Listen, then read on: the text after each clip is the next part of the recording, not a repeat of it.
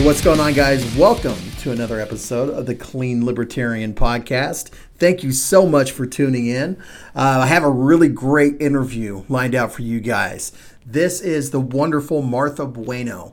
Um, you guys probably seen her, especially if you're on Twitter or Liberty Twitter at all. Like this woman is constantly doing something.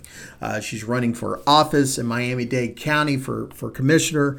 Uh, she's done work and continues to do work in the Latino community through LPTV. This woman has done so much to help so many other people. Like I was really excited to have her on. And not only is she able to kind of like highlight some of the stuff that she's she's had going on, but she provides some really solid information uh, about the perils involved in immigration and drug policy. And it, this is just a great conversation that I found to be illuminating.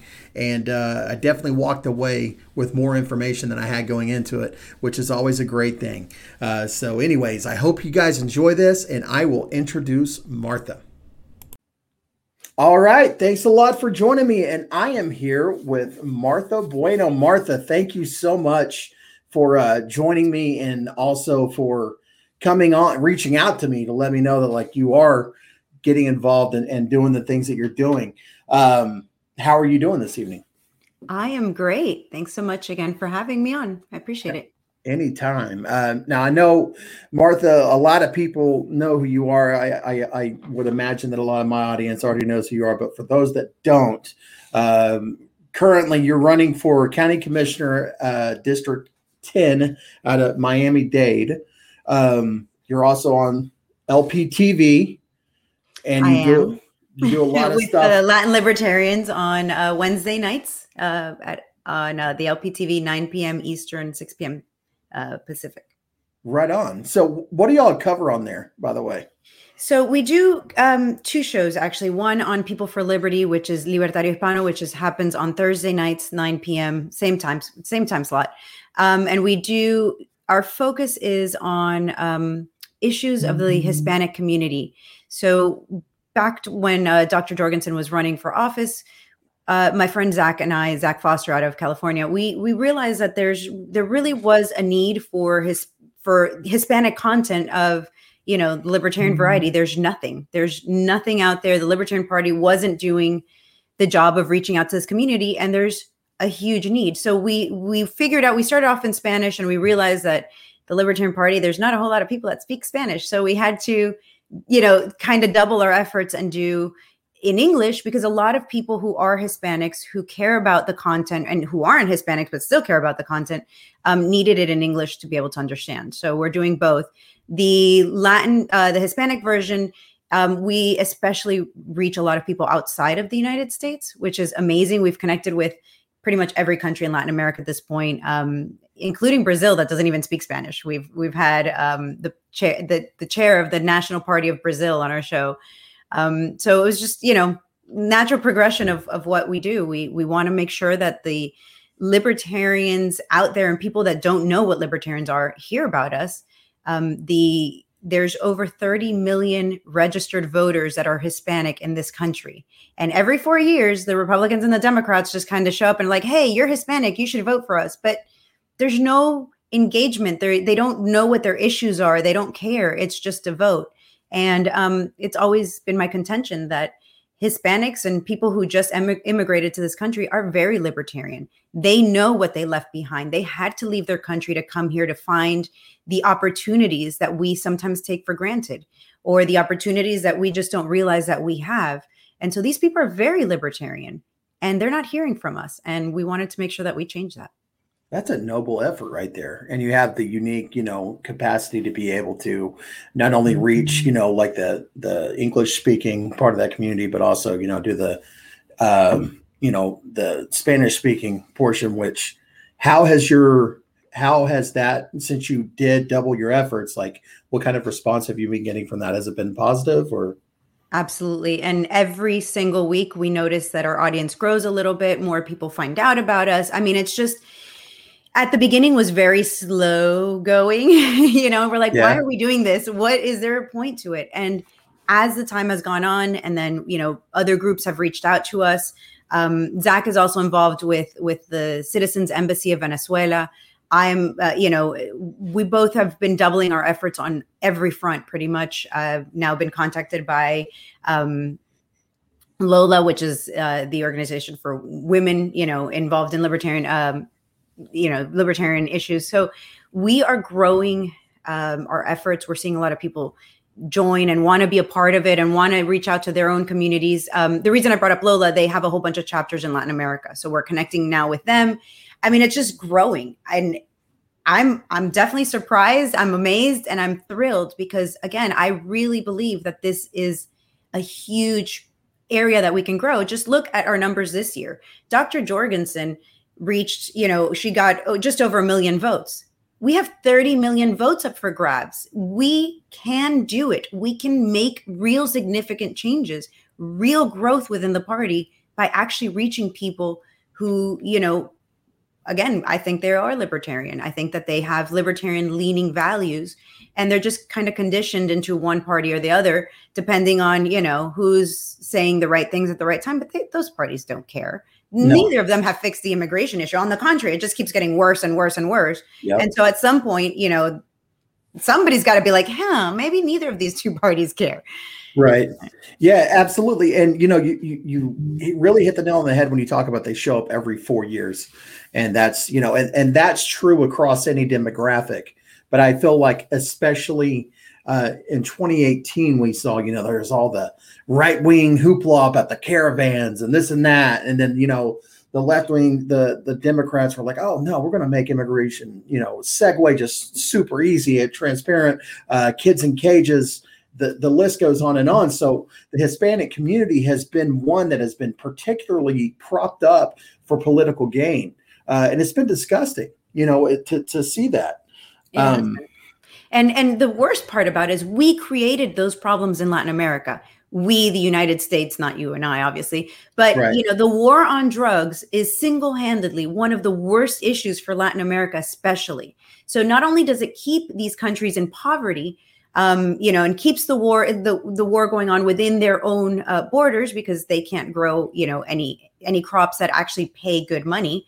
You know, mm-hmm. why grow some simple fruit or whatever when you could be growing marijuana, you could be growing coca leaves. I mean, people are going to consume it. Why not give these people the opportunity to grow? it But then on top of that, it creates the cartels and the gangs and the violence. And then on top of that, even worse, all of those drugs are funneled through Venezuela and Cuba, especially Cuba through the the inter- their waters. Um, all the drugs kind of go through there to Miami um, to get distributed into the United States. So we are funding the regimes, specifically the Castro regime in Cuba, that has now extended its arms into the rest of Latin America. It is from Cuba that we now have, you know, socialism in Venezuela. Um, Chavez, when he was still alive, went to study under Castro to learn you know these methods and whatnot we have we see it now picking up in peru we see it happening in um, even argentina and chile. They're turning more socialist and and these are the the tactics and it's spreading like wildfire in latin america. And the easiest easiest way to end that is just to end the war of, on drugs in the united states. But we don't. And then we have all these people coming through you know looking for this a way out of that system a way to improve themselves. And then what do we do? We throw them into a jail into mm-hmm. a jail cell, into a cage. We separate them from their children. And then to get released, there's an actual fine that you have to pay. So I was not aware of this until actually pretty recently. And I think I'm really informed. So you can imagine that a lot of people don't know that in order to get out of the ICE detention facility, you have to pay. What? So imagine, yes, yes. And sometimes it's well over $10,000. What the hell? This I have never ever heard about this. I had not heard about it until really recently. And so today, of all days, um, I did uh, the People for Liberty, uh, Liberty on the Border event that they were doing. Dr. Jorgensen was a part of it. And um, I had heard about this issue before through Zach. There was this particular case of this kid who had come over from Venezuela. So he handles mostly Venezuelan cases. He doesn't deal with any other country. Um, and he this young 20 year old kid had gotten taken into an ice detention center and he had coming through uh, the mexico border had, um, I guess, messed up his foot in some way and he needed surgery. So he had had the surgery and they were treating him very poorly. And um, a group of people that Zach works with had gotten him on a local Hispanic news station and made waves. And so ICE was like, no, no, we don't want you here mm. anymore, and released him. His family had to sell things in order to. His mom has been in the country for three years. So she sold her car, she sold whatever she could to come up with the $10,000. They released him on just like they opened the doors and like here you are no crutches no nothing just the clothes on his back he had nowhere to go no food mobility issues obviously so the group that zach is involved with was able to get him you know a few nights stay in a hotel we're able to get him clothes delivered to his hotel room because i mean he couldn't even move got him some crutches that he could use we got him a plane ticket to go be with his mom in california they had let him go in, in louisiana i mean the kid had nothing you know, and he has a legitimate claim um, to to be here to, for asylum. He was persecuted in, in Venezuela. He has a legitimate claim. There's yeah. no reason why he should have come up with ten thousand dollars, money that his family absolutely needs to be able to, you know, live. Um, maybe even be able to get him, you know, started in this country. Um, and no, this is an issue that I I wasn't aware of. Ten thousand dollars bond to get out of a detention facility. So if you don't have that money and you don't have friends, you don't have family, you don't have somebody advocating for you, you're going to stay in this camp, in these camps. And the conditions are absolutely horrible. I mean, I I'm sure most people are aware it's it's deplorable what we're doing to these people. And so we create the problems, we make it so that they can't, you know, we just create all these issues that we shouldn't have. Right. We really this is just inhumane and and I get it. There's a whole big issue on whether we should have open borders or closed borders, but forget about the politics for a minute.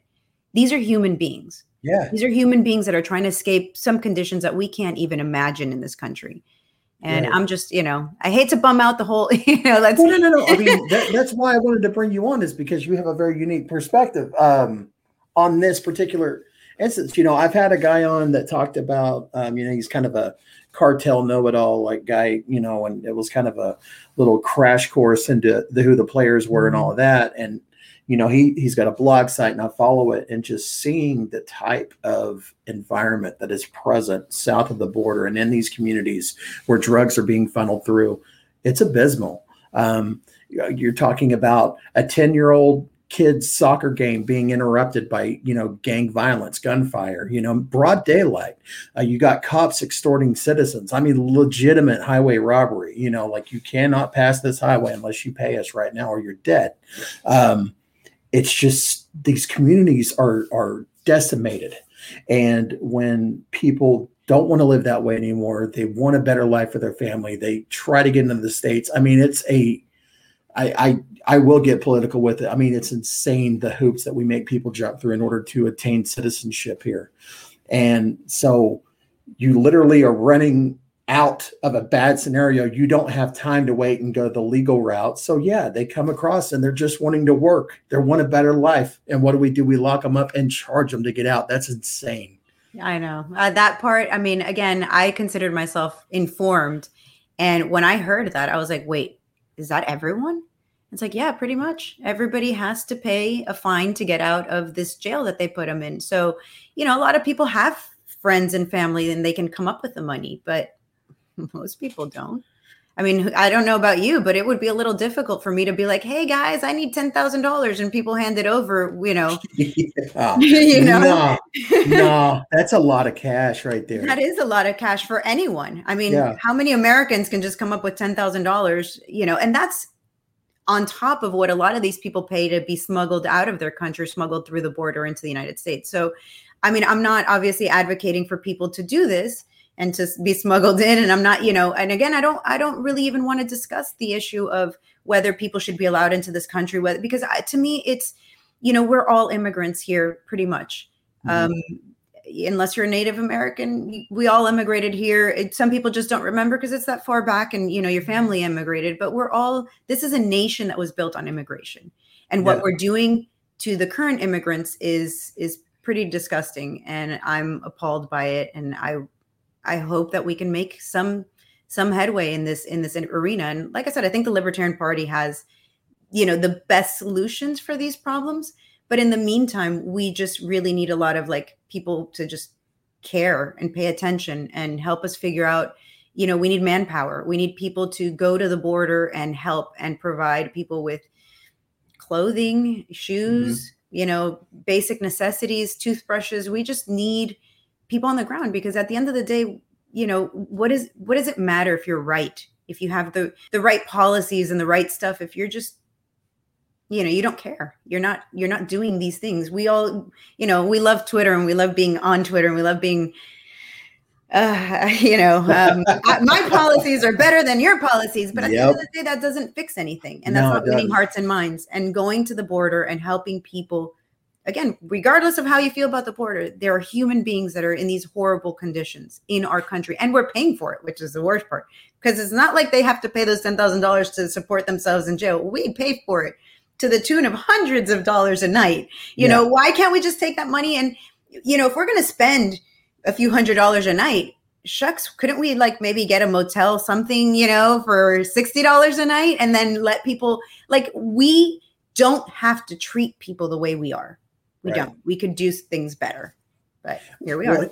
Here's the thing. Like I work in construction, so I I I mean it's just the way it is, man. I, I work with a, alongside a lot of these people who may or may not be here, you know, on a legal status.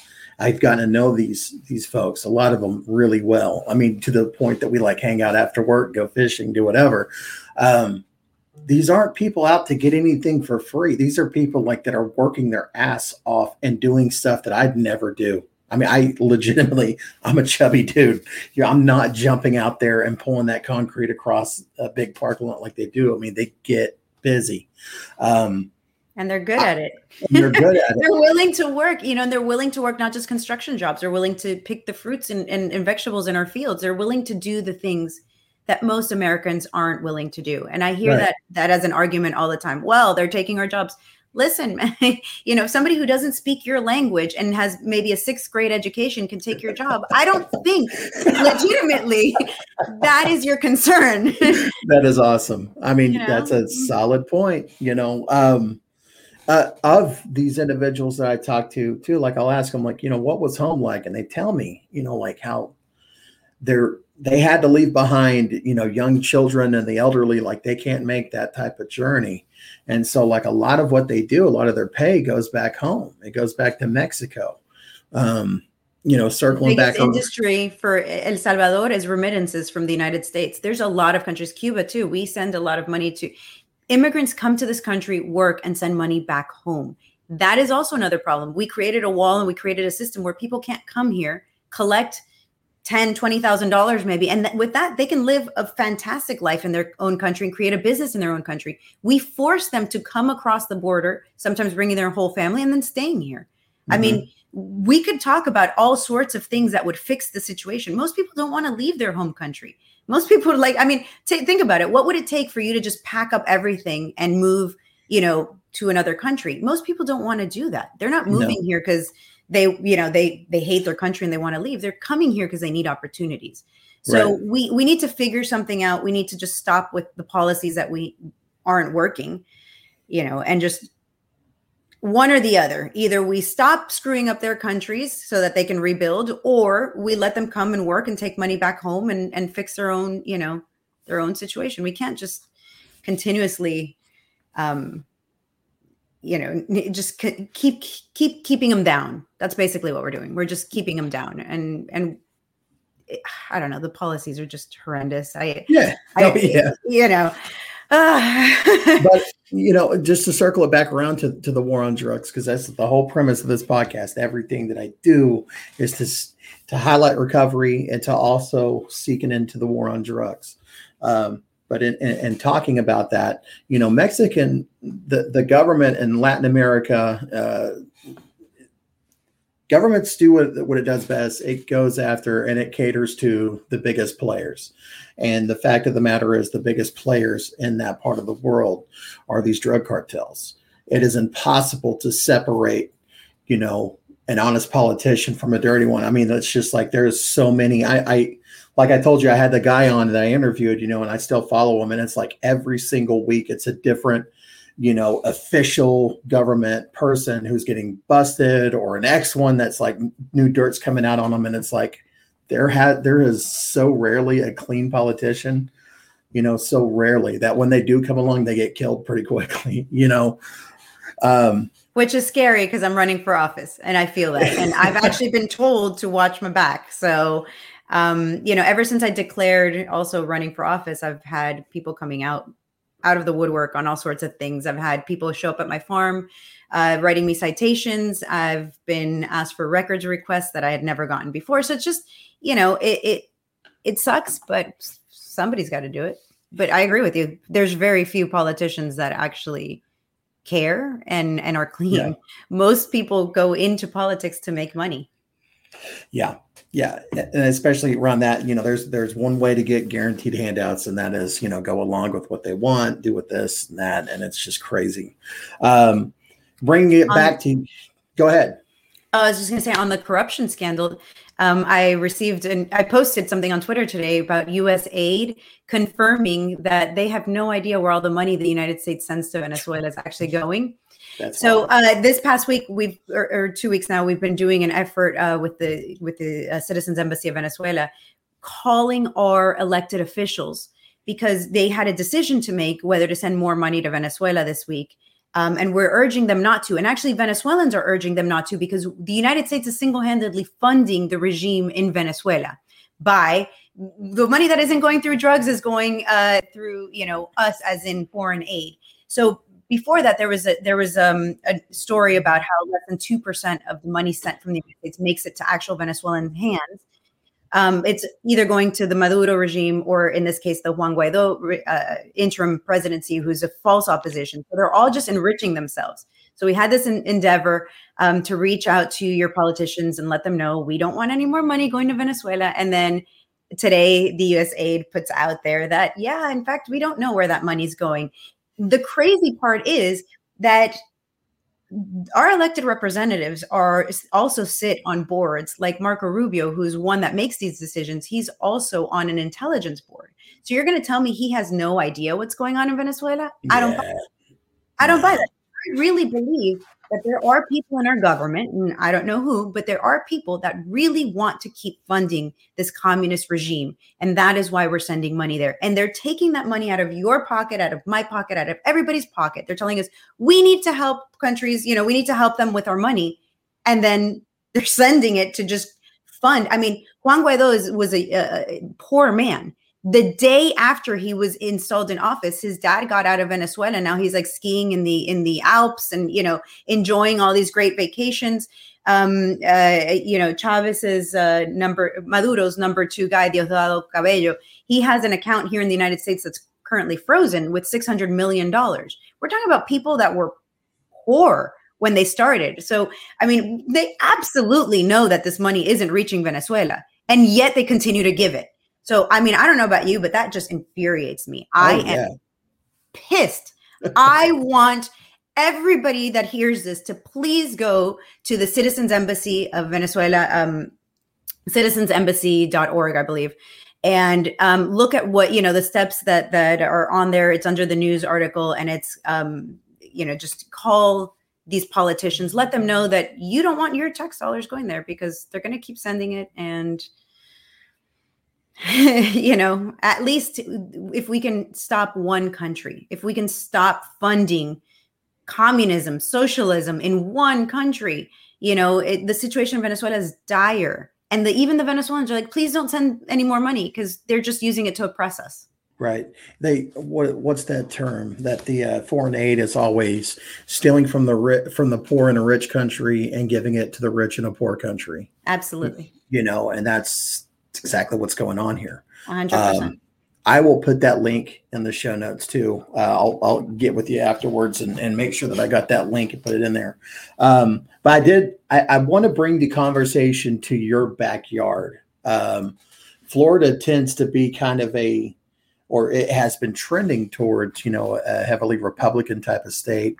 Um, how has that looked for y'all as far as like making progress as far as drug policy goes and uh, the like? In here in Florida or in Miami or what? Which Yeah. specifically here in Miami? Yeah. just Florida. Um, Florida in general, Miami especially, you know, whichever one you've seen the most. Yeah, so Florida, um, it's funny because we don't have any good laws for, you know, drugs. Obviously, it's a nationwide issue, um, but we do see like, you know, Colorado maybe is a little more open, California, Oregon. Um, Florida, we have medical marijuana, and it, it's it's a horrible system. Uh, licenses sell for a vertical integration, which means that companies here in Florida that are growing cannabis and growing, you know, distributing it, they have to grow, cultivate it, they have to transport it. They can't even use like UPS or anything. They must do all of the, the work. They have to have dispensaries. They can't sell. So, like most dispensaries, you can go in and buy products across, you know, the gamut of you can buy something grown by this guy. And so, it, not in Florida. You have to do every single aspect of the business. And then, if you manage to get one of these licenses, currently there's only 22. They're selling for $60 million.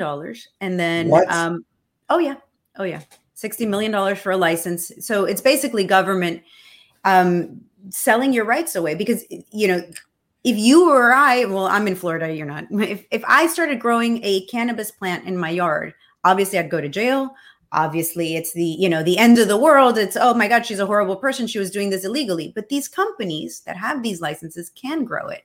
And um, at this point, there's very few. I think there's only one left that hasn't sold to another company. So right now, all of the companies in Florida are not Florida Florida companies. They are Canadian companies. They're from outside the United States. They're mega corporations that have multiple cannabis uh, companies across the United States. This is what our Mhm. government does. Our government just can't do anything really right, but especially licensing. So there's a huge barrier to entry. All sorts of people that that were affected by the drug war continue to be affected by the drug war. But I mean, think about it. Who better to grow your cannabis than people that have been doing it, even if underground, for the last Yeah. 40 years, 50 years? Instead, what they did was, you know, sell it to these companies, and it was a disaster. For years, there wasn't enough product for people. Currently, our our, our um, enrolled population is over 500,000 people in the state of Florida who have a medical marijuana card or a caregiver card.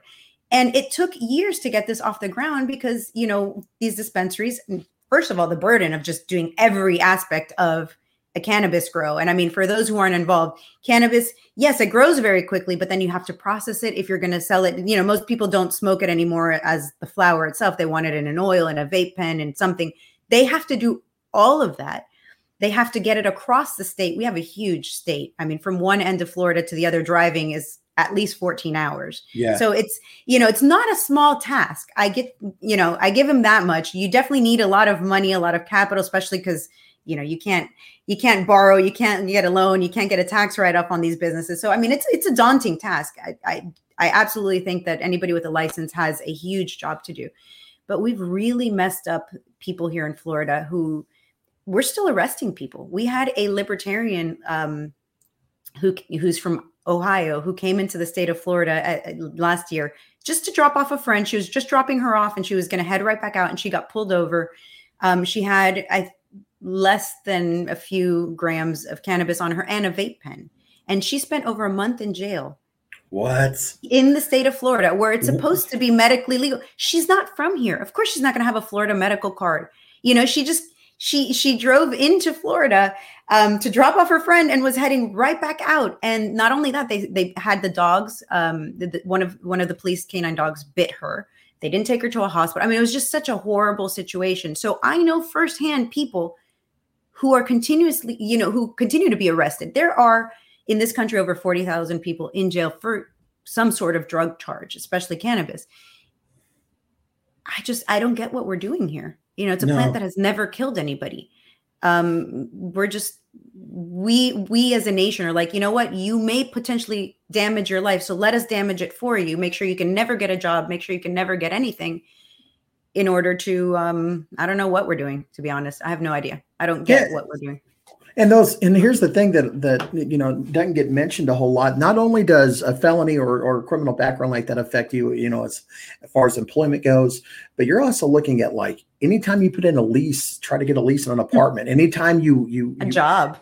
I mean, any of that. I mean, anytime your name and your background gets pulled, it is affected. So you are literally marked across the board. Um, and imagine getting marked when you're like a young kid. Like you made a dumb decision. You and not even. I mean, I honestly am a huge believer of cannabis. I think, um, you know, it helps a lot of people, yeah. no matter how we feel about it. I mean, there are over 70 conditions that it at least improves, helps in some way. You know, to to put people in jail to destroy their lives. I mean, it is the most disgusting thing, and we all know it's happening, and yet nothing changes. Mm-mm. No. And anytime I see a state that, you know, relaxes its laws or goes medical, goes recreational, but they don't retroactively make that a thing across the board and start releasing people from jail, like it seems so hypocritical. And I don't understand how state Supreme Courts have it come through up in arms you know, re- like forcing the state. I mean, it just it goes to show like how corrupt this system is. You know Absolutely. that once once you're in, you're in. Um, for instance, like I have felonies, you know, related to to drug convictions. Well, when Oklahoma changed their laws, that if I would commit, if I would have committed the same crimes today that I did back then, it would just be a misdemeanor. But since I did it back then, it's still a felony, and I'm having to go through this inc- incredibly an asinine process in order to get it off my record. And I'm one of the lucky ones. You know, I didn't, I'm not in prison. I got to walk out of there. You know, eventually it took a while, but here in Oklahoma, like we have medical marijuana, we still have people sitting in prison for decades because of pot. Hell, there's still the OBN, Oklahoma Bureau of Narcotics, is still busting grow operations out here because they don't have the proper paperwork.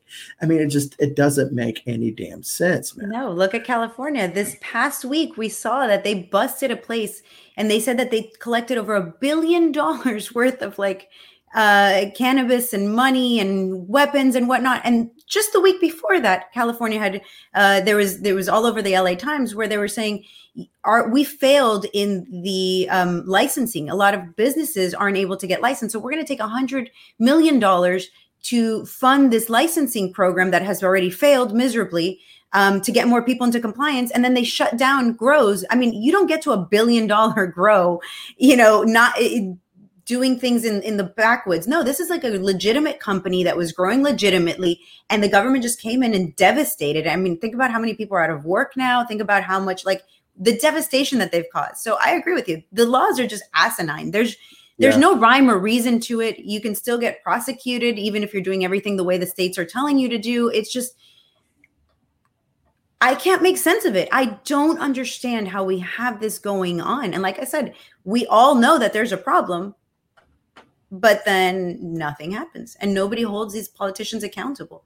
Biden said he ran on it. He you know yeah. he's supposed to be pro cannabis i mean shoot he he fired everybody in the white house that had tried cannabis except for kamala harris who obviously you know she smoked and listened to tupac apparently even though that was way before um, tupac's time. But she's still there. So i mean and nobody's really holding her accountable. Nobody's holding anybody accountable make it fair for everyone. I think it's just, you know, again, your situation, so many people, so many people in this country have the same issue that you're going through. And I, I, I my heart breaks. And, and that's one side of it. There are people, um, I, the whole, my whole cannabis advocacy started with a group called Canna Moms here in Florida, a group of moms who got together and started advocating for cannabis because their children had life threatening conditions that were cured or helped tremendously by cannabis. Um, I heard one of the moms, Giselle Delgadillo, who who spoke at a cannabis event, and I sat there and I just cried. I I I was like, I didn't realize that that was happening at the time. This was about 2016. And I just thought, I'm a mom of four. And I thought, if there is a thing that my children need to get better, and mm-hmm. there, I don't care who's between my kid getting that thing and, and, and you know like I, I will go and do what needs to happen. And she kept risking her life. Her son has um, Dravet syndrome which is an extreme form of epilepsy. And this child when he was about six months old he started convulsing and would have over 300 convulsions a day epileptic seizures a day. And so um, you know was put on a host of medications was just you know not thriving. And then she found cannabis and a doctor that was helping her out in california but you know single mom with a child with conditions she couldn't move out there. And so she'd have to either have somebody fly her out there and buy it and then come back with the medicine or have it sent to her illegally. She was risking her ability to continue to care for her child to get him the medication he needed. And i just i again as a mom i can't imagine in that being in that situation. What wouldn't we all do for our kids you know? Right. If your kid was starving wouldn't you steal for your kid? Wouldn't you what wouldn't you do? And i looked at her and i saw the situation and her kid was doing so much better. Um, he's now um, i think eight or nine years old and he's you know still has has some issues but he's doing so much better. And that is the power of cannabis and it is my mission in life to make sure that people like Giselle can have safe, clean access to the products that she, her son, anybody needs. Because again, this is a plant, it grows naturally. It's mm-hmm. it's not that you know cocaine is is a plant. It's a coca leaf, but you have to process it, and it's all sorts of things, right? So right. the coca leaf you can use, and it gives you energy. But then when you turn to cocaine, it's a whole other thing. I firmly believe that any adult should be able to do whatever they want with their body. Period. End of story. But it's yeah especially disgusting when we have an, a, a plant that has these healing properties and we treat people and we put them in jail like they're dogs. Mm-hmm.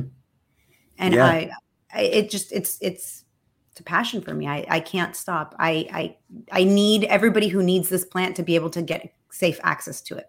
I, I agree wholeheartedly. Um, I, you know, have talked to several vets, know several that have, you know, turned into alcoholics, you know, and, and coming home and, and dealing with what they're they're doing because they can't utilize, you know, something like cannabis. Um, in my industry, I'm a CDL truck driver. You know, I, I drive a concrete mixer truck. Uh, there's a lot of guys that I work with that are like hardcore alcoholics, only because we can't we can't partake. None of us can. Um, and it's like, man, so get going back into like the, the big bust in california and and how these agencies are starting to handle this in, in areas and regions where you know laws have kind of lightened while we are seeing a paradigm shift i believe as far as drug policy goes and things along those lines you're going to see a death rattle among some of these agencies. You know, these are the big dogs. These people have been using things like civil asset forfeiture for the last God knows how long. You know, they've been thriving, you know, just absolutely thriving by imprisoning people, throwing them in a cage for a plant. So while these policies may change, any technicality that they can jam somebody up on, they're going to go after it. And I think that's something that we really need to be on the forefront of. And it sounds like you're absolutely doing that. You know, you're spearheading this thing. Um, in in terms of your commissioner run, like how will that will you be able to uh, impact any kind of change locally there in Miami Dade? Um, I think I can. I I I'm not 100% sure this is a role that is mostly financial. So um, it controls the budget of the entire Miami Dade County. There's 13 commissioners. I hope to be one of 13. So obviously, one of 13.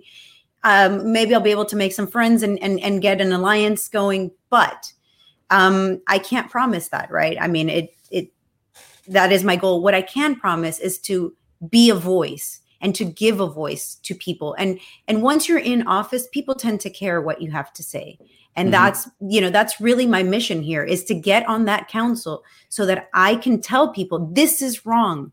This is wrong. And i do not want to be able to i want to cut the funding for the jails for uh, you know going enforcing these drug laws as much as i possibly can.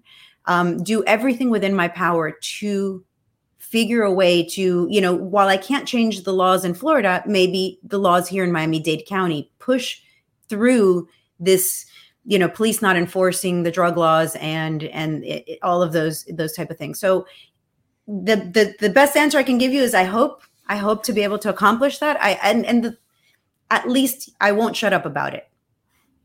You know that's that's that's good. That's good. Get loud. Get absolutely loud. But you're right. You know people will start listening to you. You know i mean i hope they're listening now. They need to because you've got a lot of great points. But you know, it, it is part of it for whatever reason. Once you get that title, then all of a sudden, oh, you're somebody now. Um, right. But I, I, I did. It's funny I, though. It's absolutely funny. Like I don't get uh-huh. it. So if you, you know, right before an election, you're nobody. The day right after, it's like, oh my God, what is, you know, this person Where'd you come from? Wow, there you are. um, I, I, saw on your Twitter that you did post something, you know, about about Hunter Biden. Um, you know how he got away with. I mean, we, everybody saw it. Come on, man. We saw the the as his dad would say, "Come on, man."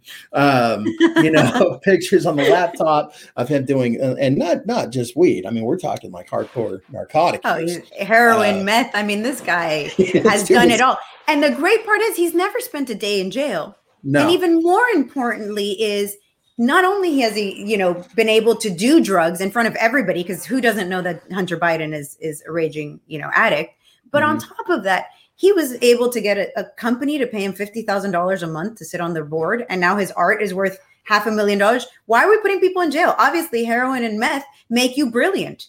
Yeah, yeah. Well, and I, I almost comment I didn't, uh, but I'll comment here. Why not? Um, is that a lot of artists, you know, tend to be a little bit out there. You know, they tend to to partake, um, not to the degree of getting like you know paid positions on a board somewhere to introduce them to your dad and this and that. But Hunter Biden and others like him, like you know, you look at any type of big family, especially political, uh, you know, multimillionaire families.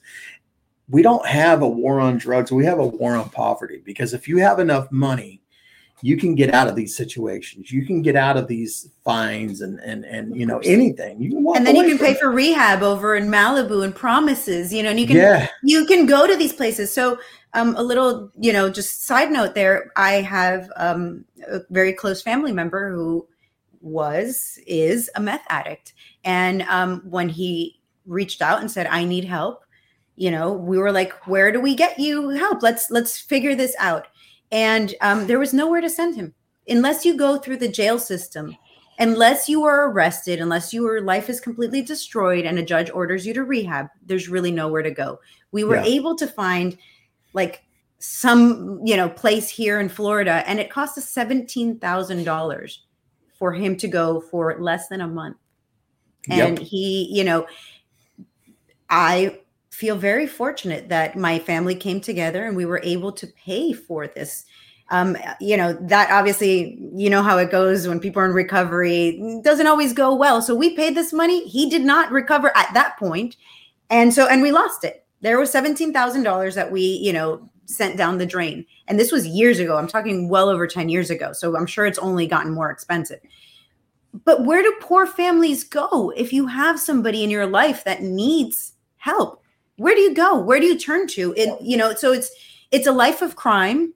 Uh, and then if you if you need help, there's nowhere for you to go. And we again, it just comes back to this point. We as a society treat people like they're disposable. We treat addicts like they're nothing.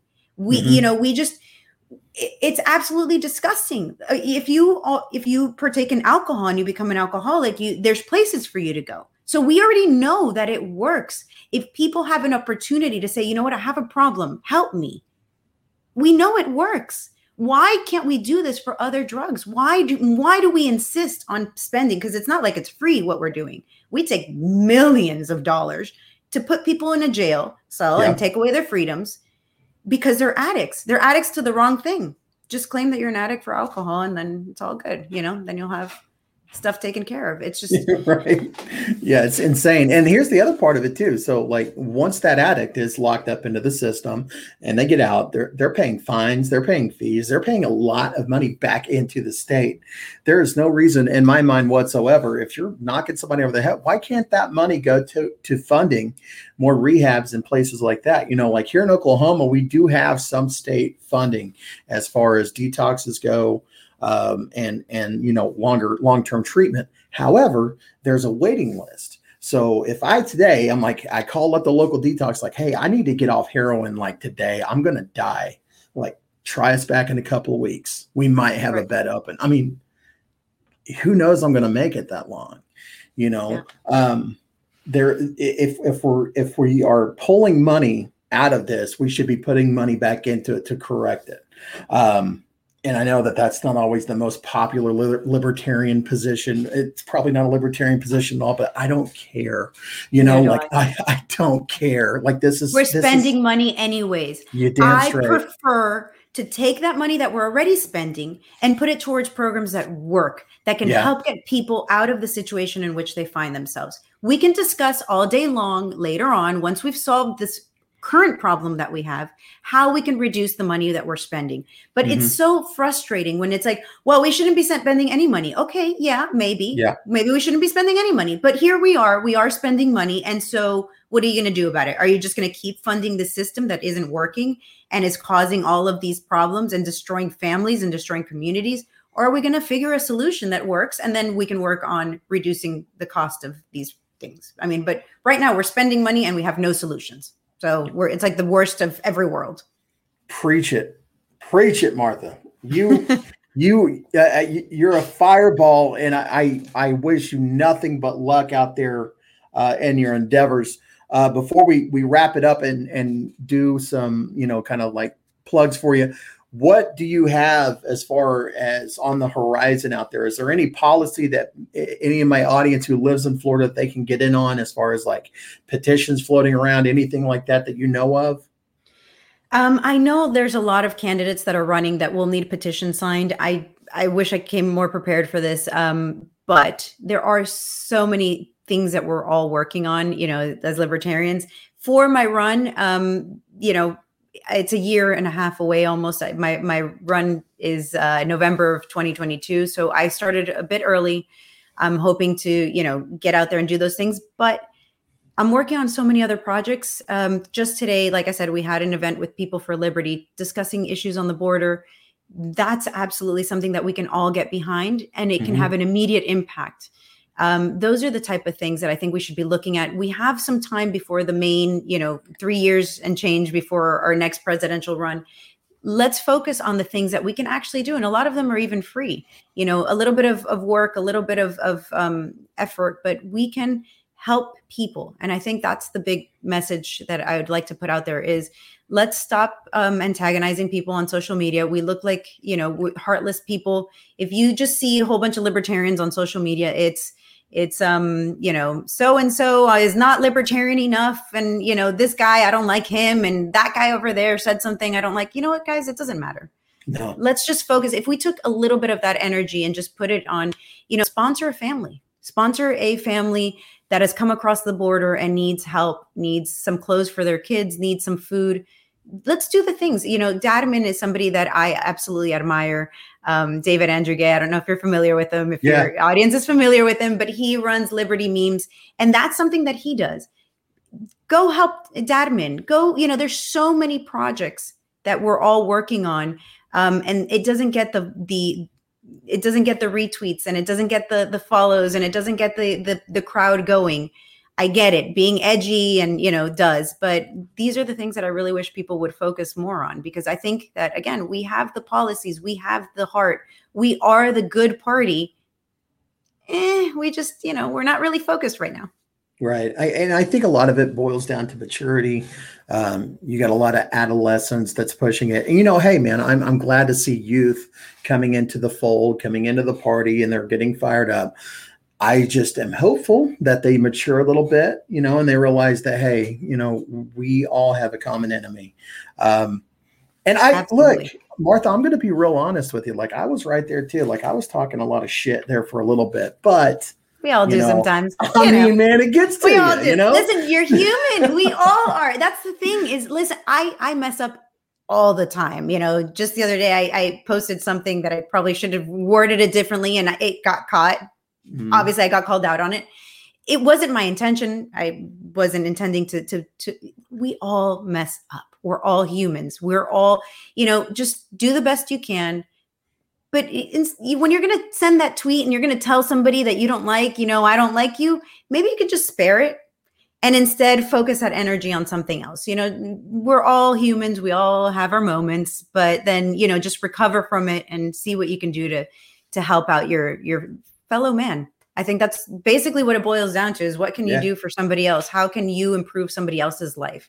And um we're for the most part, most people that I've met in this party are good people. and they're people that care about other people. And we've been very fortunate. Um, we don't see it as often. You know, it's it's hard to see it when you live in America. What, and and I'm not saying that there isn't poverty in America, but there's real devastating things outside of here that we can help. We can help these people. Um, you know, Haiti is another country. We their president was just assassinated. They're going through turmoil too. Whatever you can do, whatever community that you feel that you know attracts your attention, go. Do anything for them. Any any small act of kindness, I think that'll go a long way. And if you can, make sure that people know that you're a libertarian doing it. Um, we have this horrible reputation as being uncaring, unfeeling people. And I think that's the complete opposite. Who mm-hmm. named us that?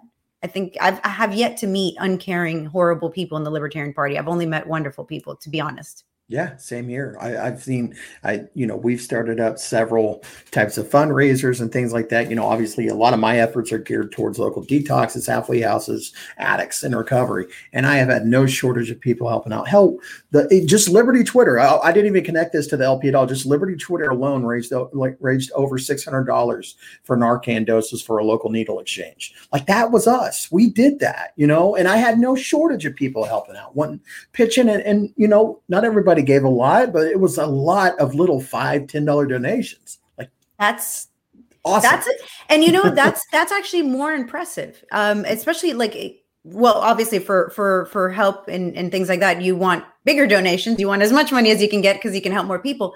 But as a libertarian candidate, you know, people are like, hey, all I can do is five dollars to your campaign. I'm like, you don't understand. That means something, especially because my opponents are going to end up getting these huge checks from a few corporations. Mm-hmm. I am grateful for every single dollar that people can spare that can take out of their you know because it means that people believe in what we're doing it means that you're going to take this thing that means a lot to you you know that those 5 10 15 dollars whatever you can to give to somebody else to spread this message don't discount it. I think that it's it's absolutely amazing what what people in the Libertarian Party are doing. Again, absolutely. Badman, Zach Foster over in California with his embassy. We're all you know just trying to make the world a better place. So every little bit helps. We appreciate it. absolutely. So uh, to the audience members who want to help, because Martha, it's great that you're running. You're an awesome voice for liberty. How can my audience find you, pitch in on the campaign, help you get some more flyers out, all of that? Right. So I'm a little behind on things. I'm working on the website, so I don't have that yet. I do have a donation page, which is tinyurl.com slash Martha Bueno.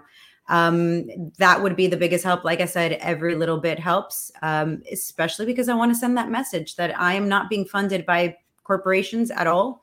I am um, being funded by people people right now, mostly in the Libertarian Party. Um, until you know Miami Dade picks up on who I am and what I'm doing, it's it's going to be a little while. Um, you know, I'm just working every day on trying to bring more freedom, and it's like I said, the audience is just growing, so it's, it's obviously working. right on. Well, thank you so much, Martha, for showing up and talking to us. And um, I'll be sure I'll put all of that information in the show notes and make sure that you know, we get you some expected donation from the Clean Libertarian household. We'd be more than happy to help out. Um, but yeah, anytime you want to come on the show, by the way, you you are more than welcome to do so. You are awesome. Thank you so much. I really appreciate that. And you know, thank you for what you're doing. I think that we need people having their pet projects and and like really working towards them. And it's great that there's somebody working on the other side of the drug policy. You know, um, I feel like the, you're the yin to my yang here. If I'm if I'm working on, you know, if I'm working on this side of the effort, we need we need somebody working on on helping people get clean, and that's that's an impressive feat. So thank you for what you're doing too. Just giving back what I was given, and I think you can relate to that because you've seen it too. You know, we help each other out, right? That's that's what it's all about. All right. Well, Martha, you have a wonderful evening. Thank you so much. Thank you. All right. And once again, thank you so much to Martha for coming on. Guys, Follow her on Twitter if you aren't already. Like, this is somebody who is constantly spreading a positive message of liberty. Uh, she's doing a lot of great work. She could always use some help. So if you are able to, give her a follow, see if you can't pitch in. And if you're in Florida, absolutely reach out to her. I can guarantee that she's going to need some volunteer work going into the run up to her campaign and everything else. So, uh, yeah, thanks a lot, Martha, for coming on. And with that, I'm just gonna wrap it up, guys. You know, gonna go into the weekend. I think I'll drop this tonight. It's Saturday night. Um, been dropping everything on Sunday, but I don't know. Kind of feel like releasing it tonight. I got a lot going on. Um, here, here's the song of the day. Yeah, that's what we're gonna go into. This is Social Unrest. This is a band that largely has gone unnoticed, it seems like. Like a lot of the people that are the old punk rock heads that I talk to, like, not a whole lot of people talk about these guys anymore. And it's sad because they are great, man. I mean, it's old school, it's way back in the day punk rock. But um, this is one of those tracks that just man it just it, it it's just an ass kicker it's so good it's called general enemy and it's by social unrest so I hope you guys enjoy and you have a wonderful week or weekend whenever you're listening to this. And we will see you guys next time.